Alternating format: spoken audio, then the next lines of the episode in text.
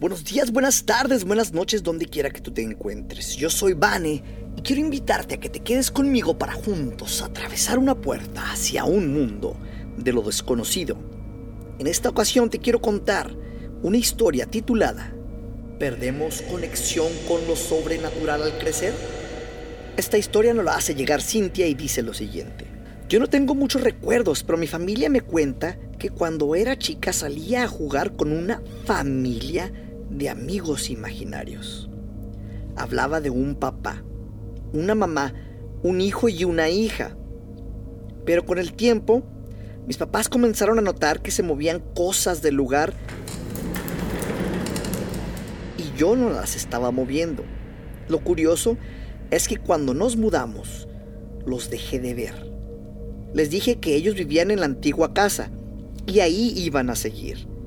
En otros momentos hacía comentarios como, ¿por qué está toda esa gente ahí? Y no había nadie.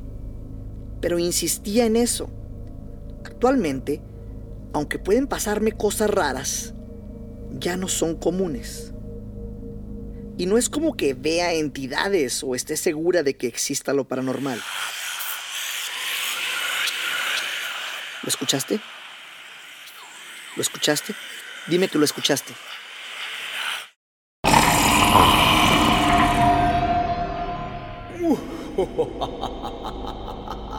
Recuerda buscarnos en Facebook como El Mundo Paranormal de Vane para que nos hagas llegar tus historias. También suscríbete en cualquier plataforma de podcast para que estés escuchando esta y muchísimas más historias de terror. Espero sigas aquí el día de mañana para seguir sintiendo esta dosis de miedo. Quédate atento a la Z103.5.